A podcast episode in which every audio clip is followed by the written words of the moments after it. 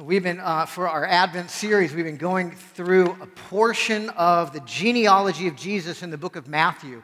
Uh, it's, a, it's, a, it's, a, it's an amazing little section of scripture because uh, it's a genealogy, which was a big deal in the old world. Uh, but in that genealogy, it includes five women, uh, which was an, a totally unheard thing of. And in each of those little stories, Holy Spirit superintended to have those women's names placed in that genealogy for a reason to remind us or to, to encourage us in our faith, uh, but also to remind us of God's, even more, God's faithfulness to us. And in, the, in, in the, the remarkable way that only God can, he weaves through all these little stories and narratives, the grand narrative of his salvation that he's working on the earth. And so today, uh, we first we did t- the story of Tamar, uh, the remarkable, surprising story of Tamar. We did uh, the story of Rahab. And today we get to the story of Ruth. Uh, Ruth is one of only two books in the, uh, in the, in, in the Bible that's named after a woman.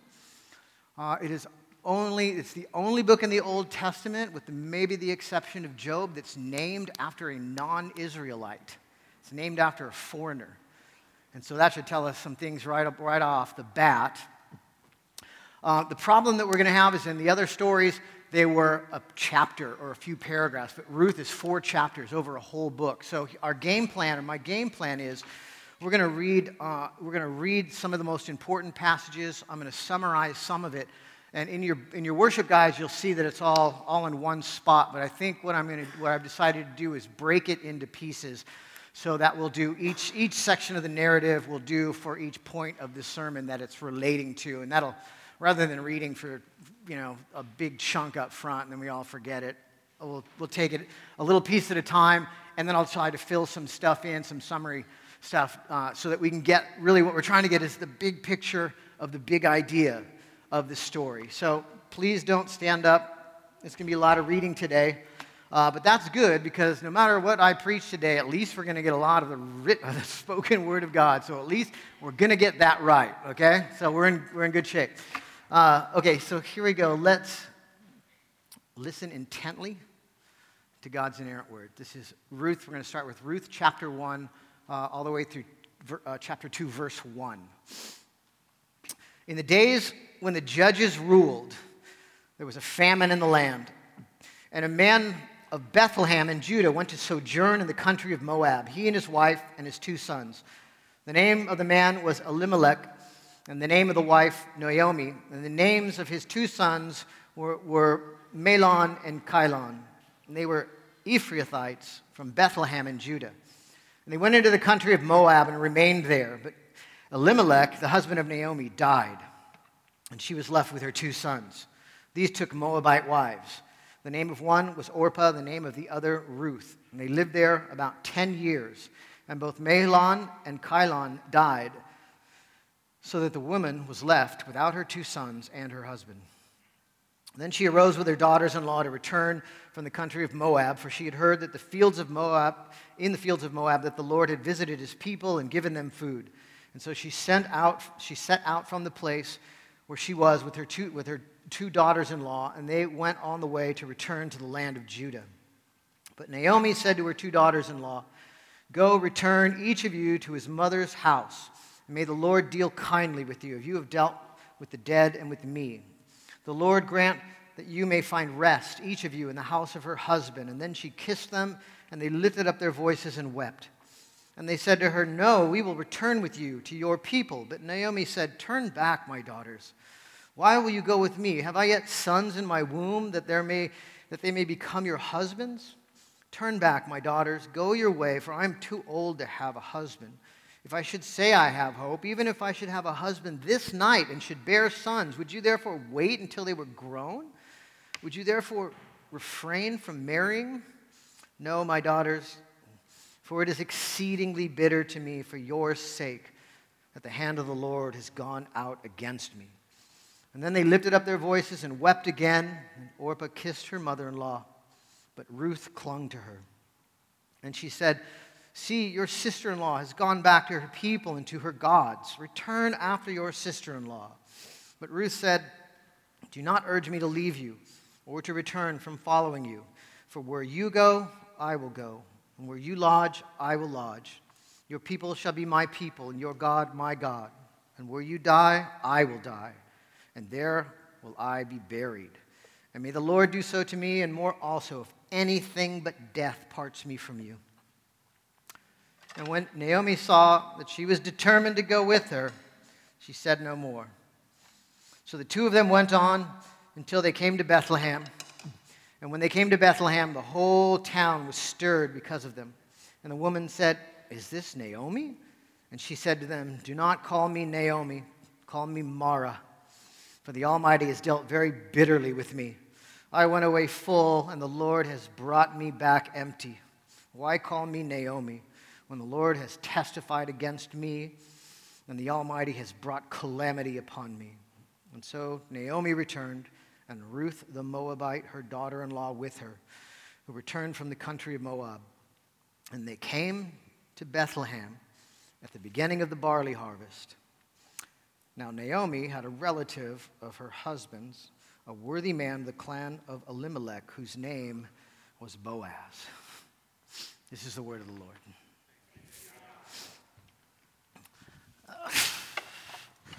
I just read a, uh, uh, an article about how uh, secular article talking about how t- 2019 was the year of the ex-evangelical. I don't know if you've heard that term or not, but it's a term that was coined a few years ago to talk about people who were raised in the evangelical tradition uh, and for various reasons over the course of time had lost their faith in the tradition that they had grown up in and they, they uh, have they tagged themselves tagged themselves with the name ex-evangelical. They may not have exactly, all of them might have not have lost their faith, but they've certainly lost touch with the faith that they grew up with. And it's a, a, a, a place where people are asking questions about serious doubts and concerns that they have. There were some monumental bombshells in, in 2019 that, said, caused this article to claim that it was the year of the ex-evangelical. Big one was Joshua Harris, who was a leader in the purity culture of the church. Uh, he, uh, at the end of the day, had decided, uh, he ended up leaving the church, leaving his wife. And if you read between the lines of his renunciation of his faith, ironically, uh, he left over the seeming unfairness and implausibility of the Christian sexual ethic. He went way one way, way the other way. Uh, another one, Marty Sampson, Hillsong worship leader. Hillsong worship leader, like the flagship of evangelical worship. Uh, he left because of scandals in the church, what he saw as evil and suffering in the world, and how a good God could send people to hell, and just the judgmental nature of Christians. And, and from his renunciation, he said something very telling. He said, in the, in the midst of his renunciation, he said, he says, lots of things help people change their lives not just one version of God. Uh, and maybe the one that most fascinates me, or the one I've read the most about and really thought the most about, is, is Lisa Gungor. She's the wife of, of Michael Gungor. They were evangelical megachurch worship leaders who slowly drifted away from the faith. And as Lisa tells her story, uh, they just had a lot of questions about how why life was so hard and a lot of questions about why things seemed to be so difficult in the Christian faith and why it was that God would allow these bad things to happen to, to, to them and to other people they knew. And it all came to a head one day when they were uh, providentially, she and her husband were touring Auschwitz. And she received a call from her family members. She was grown up in the, was in the charismatic tradition. She received a call from one of her family members saying that their cousin of hers, who had been diagnosed with cancer, had been miraculously healed.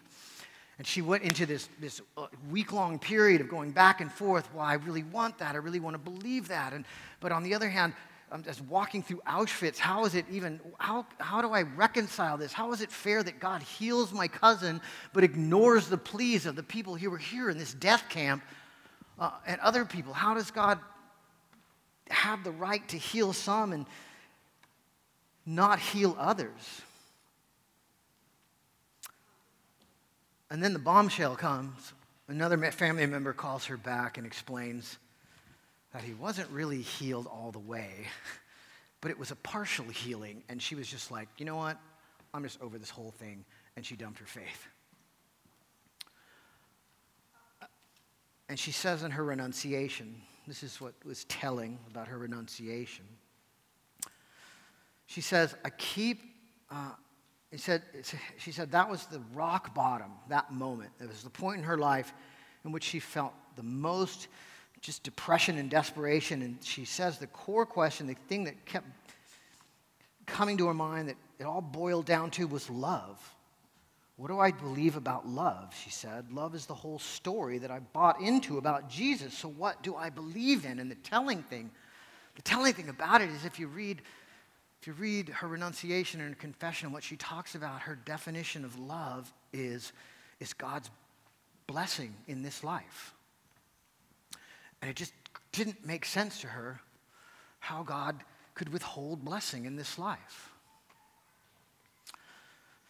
If you read all their stories, and we could, we could talk about a lot more, the common thread that runs all through them is that they all, they all grew up in this tradition, evangelicalism, which is full of this teaching and this understanding uh, that the core of Christianity and that the core of the promises of God and what God is really promising to us in the gospel and in the church and in the faith is He'll smooth out our lives, that He's going to bless us in certain ways, that we are going to receive a, like a, a fullness and, a, and a, an ease in life in one way or another. That it's about blessing and healing and fulfillment in this life. Uh, and when each one of them began to get the sense that in their faith they were walking into what felt like a wasteland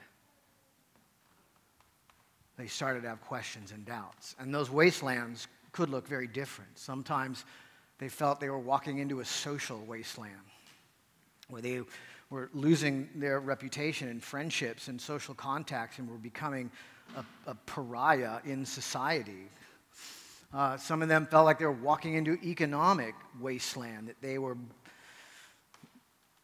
cutting themselves off from being able to really excel uh, in the world and excel in their careers. And some of them felt like they were walking into sexual wastelands, that they were being cut off or deprived from these fundamental basic human needs, and they just couldn't imagine. They just couldn't imagine that. And, and so,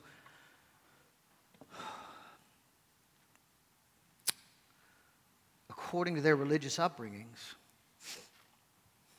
as God was leading them into these wastelands, or apparent wastelands, where they were losing economic prosperity, social connections, sexual freedoms. It felt like the lack of the love of God. It felt like a wasteland, like God was depriving them from, from things and, his, and from everything they knew from what they've been taught. God would never do that to someone. God would never do that to me. The whole point of Christianity is to bring goodness and blessing into my life. And if it's not doing that, why on earth would I be a part of it? And so they cut. They cut out. Now, you ask, that's a question I just asked. I mean, Christianity is meant to bring goodness and blessing into your life. Why else would you do it? What's the answer to that? the answer is Yes, but no. The answer is yes, that is what God is doing. But no, it's almost never going to look like what you think it looks like.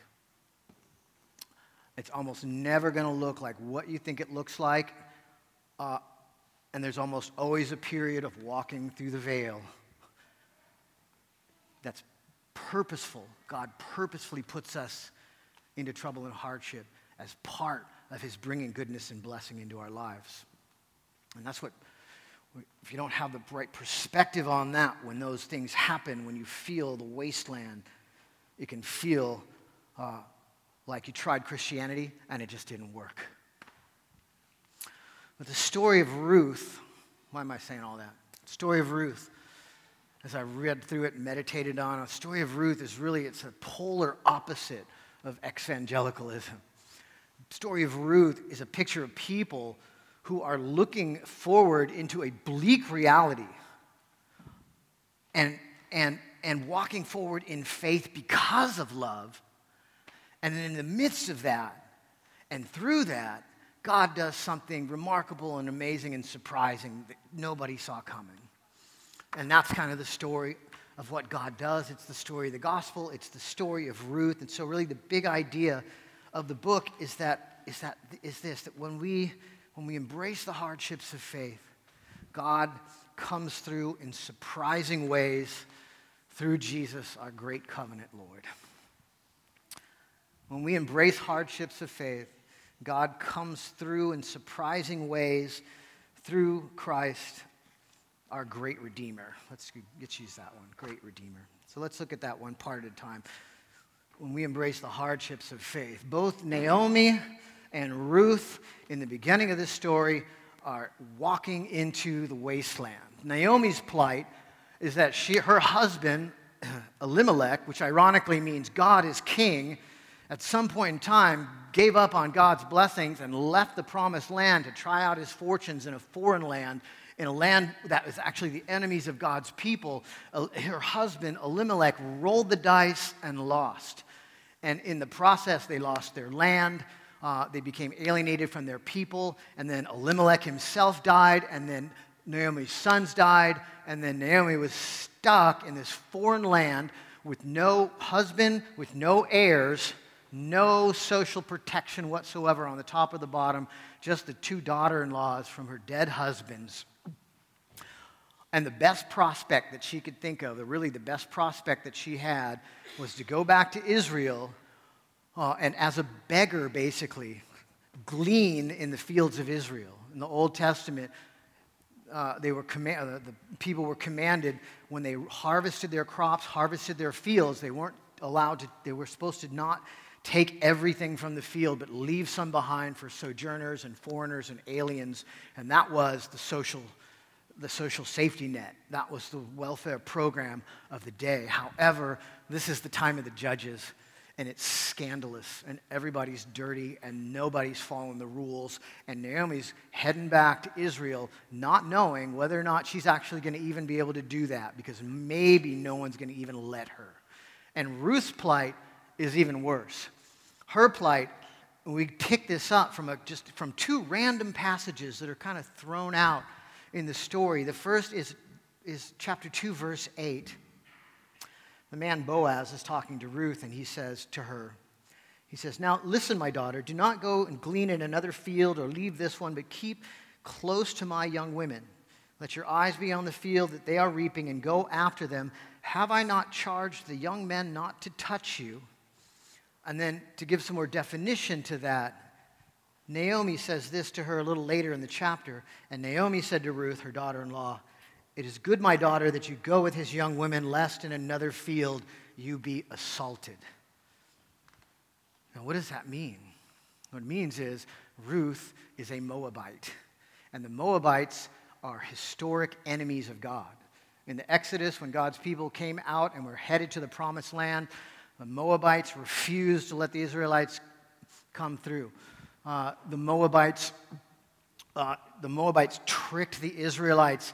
Uh, the women, the Moabite women, tricked the Israelites into entering into sexual immorality with them, which caused a big plague in Israel. And so Moabites were saw as enemies of God, uh, as enemies of the people, as enemies of their country. And even worse than that, Moabite women were seen as scandalous, undesirable, wicked, immoral, uh, terrible women. And because of that, for Naomi to go into Israel with no protection, she would be fair game for any Israelite men or any Israelite women to do with her what they wanted if they caught her, if they caught her on her own.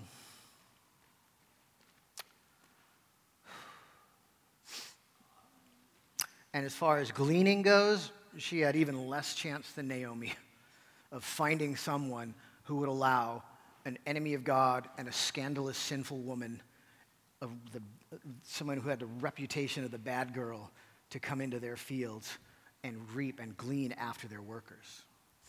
Uh, so their expectation, this, here's the point, their expectation as they're walking back from Moab to Israel isn't necessarily we're going back into the promised land where there's plenty and milk and honey and all that. They're walking back into Israel uh, and they don't know what's going to happen. What they know is that at best, they're walking, Ruth at least, is walking into a hostile, potentially violent, uh, lawless culture that hated her and would think of her as a scandalous and immoral woman uh, and would have no love for her whatsoever. That was her expectation as she walked in.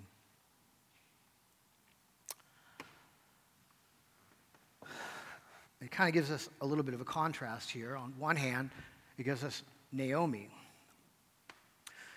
Uh, Naomi, when she comes back into Israel, it causes a big stir and a big scandal. Uh, the women come to her and they, and they say, Is this Naomi? And her response, she says, Don't call me Naomi. Naomi means sweet, it means pleasant. And she is so distraught of what has happened that she says, Change my name, call me Mara, which means bitter and bitterness. Because I went out from here full and I have come back empty handed. She is convinced, just like Job, that God has stretched his hand out against her and has purposely punish her. She sees the tragedy and the calamity in her life as a, as a, as a punishment of God. And man, we can all relate to that. Is that not the first, is that not the go to position? At least one of the first few. If something tragic happens, something bad happens. I mean, I did it this morning this morning, I'm like, I mean, the, got, got the kids to worry about. Niece's like jacked up with her leg up. I'm like trying to get the sermon done, and I'm thinking, I'm sitting there this morning, finishing up the last parts, wondering if I'm going to get it done or not. And I'm thinking to myself, God's punishing me because I wasted some time this week. that was my go to. I do it all the time, right? Do it all the time. And listen, if your faith is centered in, the, in, in, in Christianity being a religion where God is just like unilaterally blessing you and providing you with, with, with, with blessing and freedom and peace and fun and good stuff, if you're, that's the center of your Christian faith, and those thoughts come and can drive you into deep despair, and the result can be detachment, deconversion, deconstruction. That's what happens. Now, listen, I'm trying to. Uh, the big point in this is not that Naomi should have had more faith. A lot of people might look at this and say, see, Naomi was faithless. Ruth was faithful. Be like Ruth. Ding. but that's not it. Because every one of us in that situation would have been like Naomi. Ain't nobody in this room would have been a Ruth. I don't care, care who you are. Nobody been involved. My husband and my sons just died. I've got no money. I have no prospects. I'm going to be a homeless beggar for the rest of my life. Ding. Praise the Lord. Listen, it was right. It's a human reaction. Naomi there's no way she's going to get around feeling that kind of despair. And that's just, that is the human condition. she hasn't lost faith. That's the point. She hasn't lost faith. What she has done is lost sight of what God is doing in the midst of the tragedy. Because the irony, or uh, like, like the secret thing that we can see but Naomi can't, is that even as Naomi has given up all hope and is literally saying, I have come back empty, God has abandoned me, uh, the source of her hope is literally standing right next to her. But she just can't see it. because it hasn't played out yet. But we can see it, and the point is, God is showing us.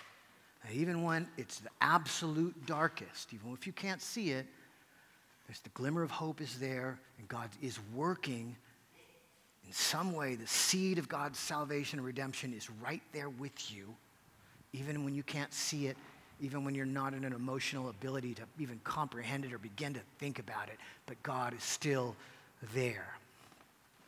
And the big second point of this is really this is, is, is, one of the, is what's really astonishing about this is that this moment of tragedy and disaster and hopelessness is the moment when Ruth converts to faith.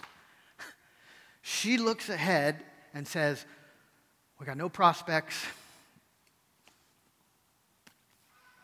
50 50 chance that we'll be able to even glean as beggars in Israel. Um, I'm going into a culture where everyone is going to hate me. Uh, everyone is going to think, uh, uh think that my reputation is poor that I'm a scandalous, immoral woman, that I'm an enemy of God. I'm fair game for anyone who wants to assault me. And Ruth puts on her game face and says, Let's do this. Let's go. She embraces the hardships of the faith and she straps in and she goes and she goes in come what may Listen to her. Listen to her confession. She says, in the middle of all that, she says, But Ruth said, Do not urge me to leave you or to return from following you, for where you go, I will go, where you lodge, I will lodge. Your people shall be my people, and your God, my God. And where you die, I will die, and there I will be buried. And she carries it all the way out to the end. She just, you know, she includes that whole this is where I'm going to die. This is where I'm going to be buried. Why? She doesn't have the short view. You know, in the Gospels, it talks about counting the cost. And sometimes we think about, you know, like, we think, well, is it worth it? Is the hardship worth it? Well, it's bringing our attention to the fact that coming into the Christian faith is coming into oftentimes hardship and difficulty. But what it is doing, it's not causing us to focus on that. It's causing us, it's, it, it's calling us to see the trade off. What's the trade? I'm giving up this life and I'm gaining heaven. I'm giving up, I'm entering into the wasteland of relationships, the social wasteland, the economic wasteland, the sexual wasteland. Yes, but I'm a sojourner through this wilderness for a short time, and on the other end, the next life that's promised to me is so much better that it's worth it. It's way worth it. And Ruth, in this moment, which is astonishing, she makes that confession of faith and she moves in. And the chapter, this part of the, the book, in all that hardship, it ends with this little glimmer of hope. And here it is. It says, And they came to Bethlehem at the beginning of the barley harvest. Now, Naomi had a relative of her husband's, a worthy man of the clan of Elimelech, whose name was Boaz. They introduce that it's the beginning of the barley harvest, and they introduce that there's a man named Boaz. Now, let's go to the second part that God comes through in surprising ways. When we embrace the hardships of faith, God comes through in surprising ways. What if, what if God told you that you were going to be the catalyst for a great revival? What if He said that through you, tens of thousands of people, thousands of people are going to come to faith? Uh, that in that you are going to establish deep community, that you're going to be part of a purpose greater than yourself, that you're going to have fulfillment in your work and what you do, uh, that you're going to see God working up close and personal you're going to see power in your prayers and people coming to faith. Uh, you're going to see miraculous things happen. You're going to have a deep sense of fulfillment and joy. What would you say? Would you say, sign me up? We'd say, yes, I'll totally be that. I mean, maybe, for the, you know, for pastors, ministry leaders, we have more of a draw to that. But I think anybody would be like, yeah, if God want to use me in that big way, I'd totally do it. But what if God said, you're going to do that through prison ministry? and I don't mean going to Donovan once a weekend. I mean, you're going to get arrested. you're going to go to prison. You're going to spend seven years in prison. And in that seven years in prison, all that's going to happen. That's actually a true story. And, and there's a, a, guy in China, I, his name was Uncle Z, his name was Zhang. He was sentenced to seven years in prison.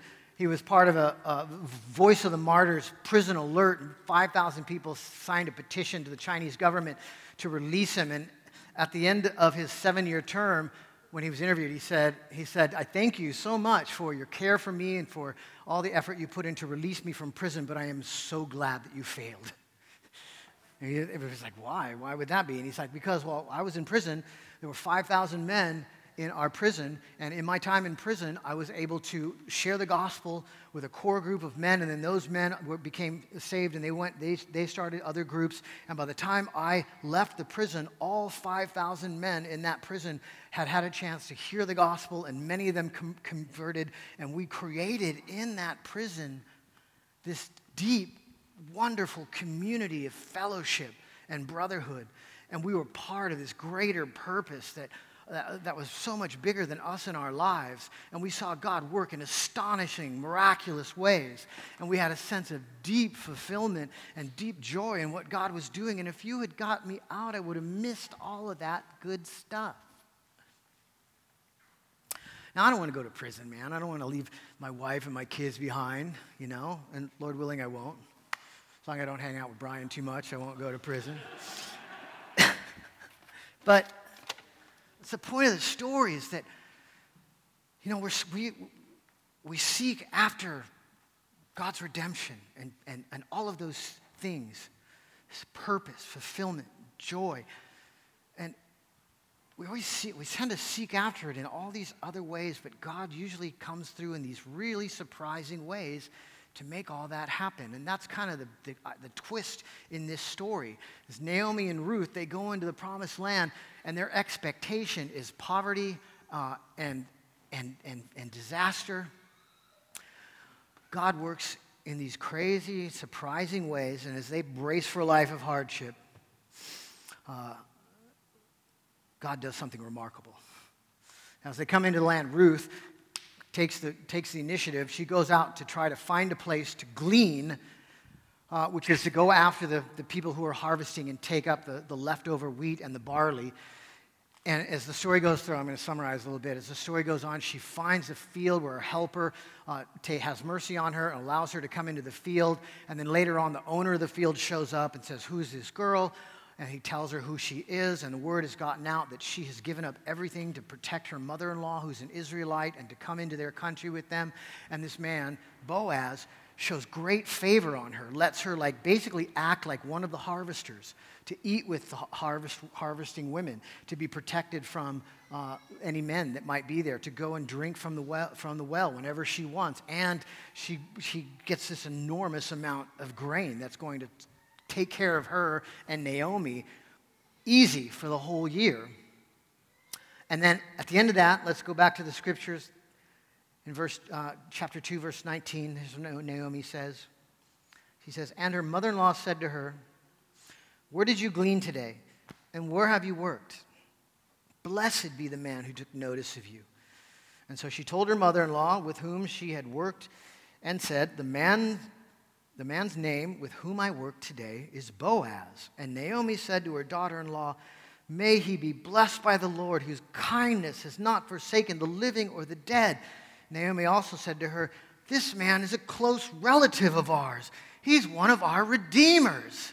She is super excited. Why? Because in Israel, in ancient Israel, the social net was if you were destitute, if you lost your husband, you lost your heirs, and we talked about this with Tamar the nearest living relative had a right, even an obligation, to redeem you, to redeem your land, to redeem you from slavery if you were, had sold yourself into slavery, or to marry you so that you, he could produce heirs for you, so that you would have heirs and protection and a heritage in the land of Israel, to get your land back, to be freed from slavery, to be given a name and a place and, a, and, and freedom and belonging and a place in the community of Israel again. A redeemer, the Hebrew goel, could do all that in just one fell swoop. And this man, who she happened to randomly walk into his field, was the Redeemer. And so Naomi tells her what to do. He tells her, go when he goes down to bed at night by the grain, go to him and, and go uh, pick up the blanket by his feet and lay down. And when he wakes up, propose marriage. And so here's what she did. And so her mother in law said to her, Nope, skip down, 3 6. So she went down to the threshing floor and did just as her mother in law had commanded her. And when Boaz had eaten and drunk and his heart was merry, he went to lie down at the end of the heap of grain. And then she came softly and uncovered his feet and lay down. At midnight, the man was startled and turned over, and behold, a woman lay at his feet. And he said, Who are you? And she answered, I am Ruth, your servant. Spread your wings over your servant, for you are a redeemer. And he said, May you be blessed by the Lord, my daughter. You have made this last kindness greater than the first, and that you have not gone after young men, whether poor or rich. And now, my daughter, do not fear, for I will do all that you ask. For all my fellow townsmen know that you are a worthy woman. Now, to us, that sounds kind of scandalous, right? Here she like sneaks into the camp, crawls into bed with him at midnight, and we're like, what's up? I guess those rumors are true, uh, but that's not what's happening. Ruth is going to Boaz, and she's proposing marriage to him. She's, she's coming to him and saying, You are our Redeemer. You are a Redeemer for myself and my mother in law, and you have the power to make everything right again. You have the power to pull us out of destitution. You have the power to, to free us from the slavery that, we've, that we're in and as, as, as, as, as gleaners and as, as, as being locked into poverty. You have the power to redeem and restore us to the land. And you have the power to give us heirs so that myself and my mother in law will be protected and secure in the commonwealth of Israel. And listen, this is a big ask. Why is that? Because Boaz gets nothing out of this deal. He pays a bunch of money to the guy who has their ancestral land, but he doesn't get to keep the land. He creates heirs, but the heirs aren't his. The heirs are somebody else's. Here's the point this is a completely gracious transaction. Boaz gets nothing out of the deal other than uh, the joy of being able to redeem his people. It's all grace. And in one big swoop, Boaz says, I'll do it. I, as the Redeemer, will restore the land to Israel. I will marry the Gentile bride, and I will make everything right in this gracious transaction at great personal cost to himself. Bringing Ruth into the commonwealth of Israel. Now, obviously, there's a bigger picture we can see coming out of this, right? The bigger picture is it's the grand narrative that God weaves through all these little stories through the whole Bible. He, he weaves the grand story of redemption into all these little stories so that we can better understand what it means. For that, what is he doing? How is he redeeming the world? How is he redeeming his people? And the bigger picture is that God comes in through surprising ways through Jesus, who is our great Redeemer.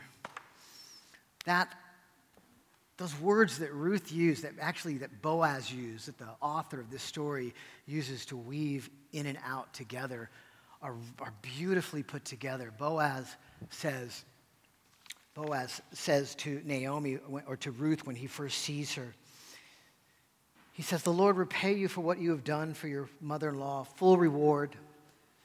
And may the God of Israel, under whose wings you have come to take refuge. And then Ruth takes that same language and weaves it into her proposal to Boaz, saying, You are the Redeemer, spread your wings over your servant.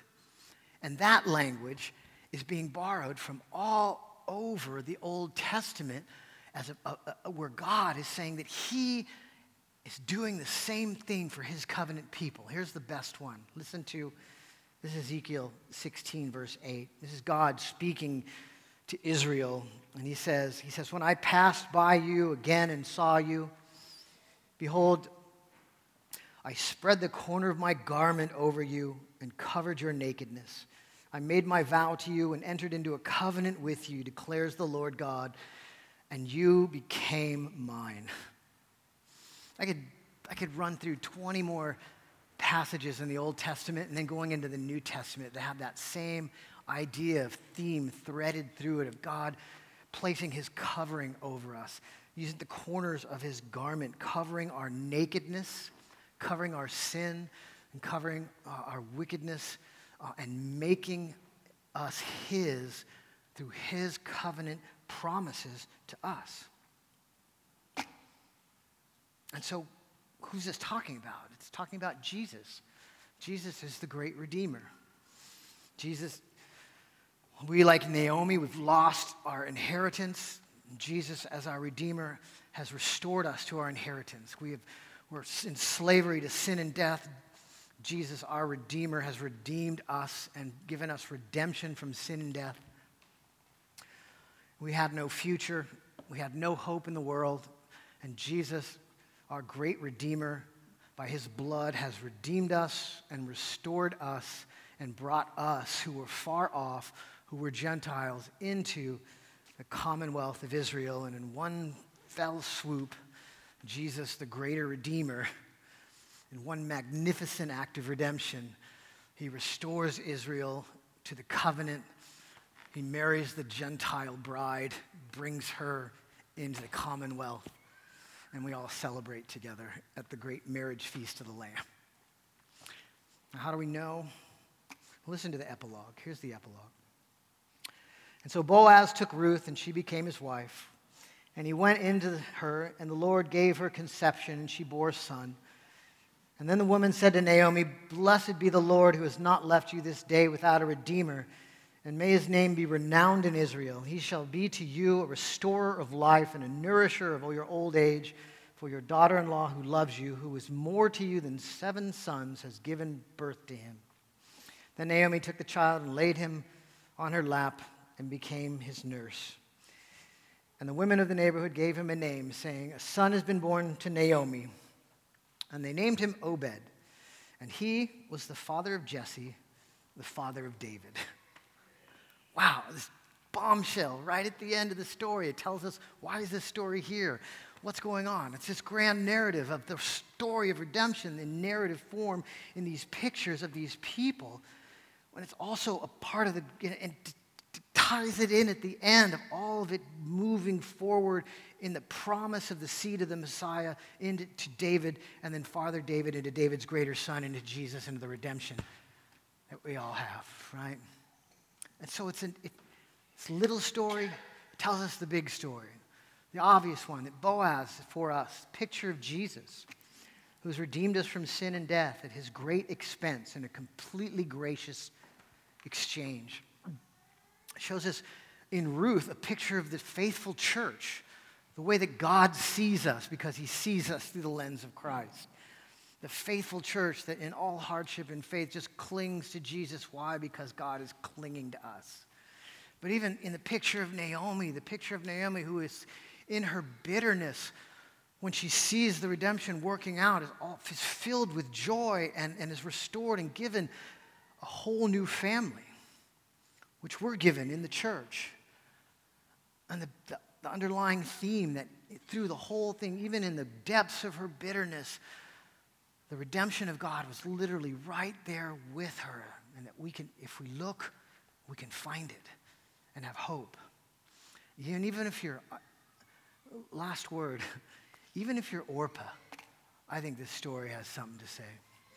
If you or anyone listening to this, a lot of people listen to this online, if you're thinking about that whole evangelical thing, it's not that God has failed.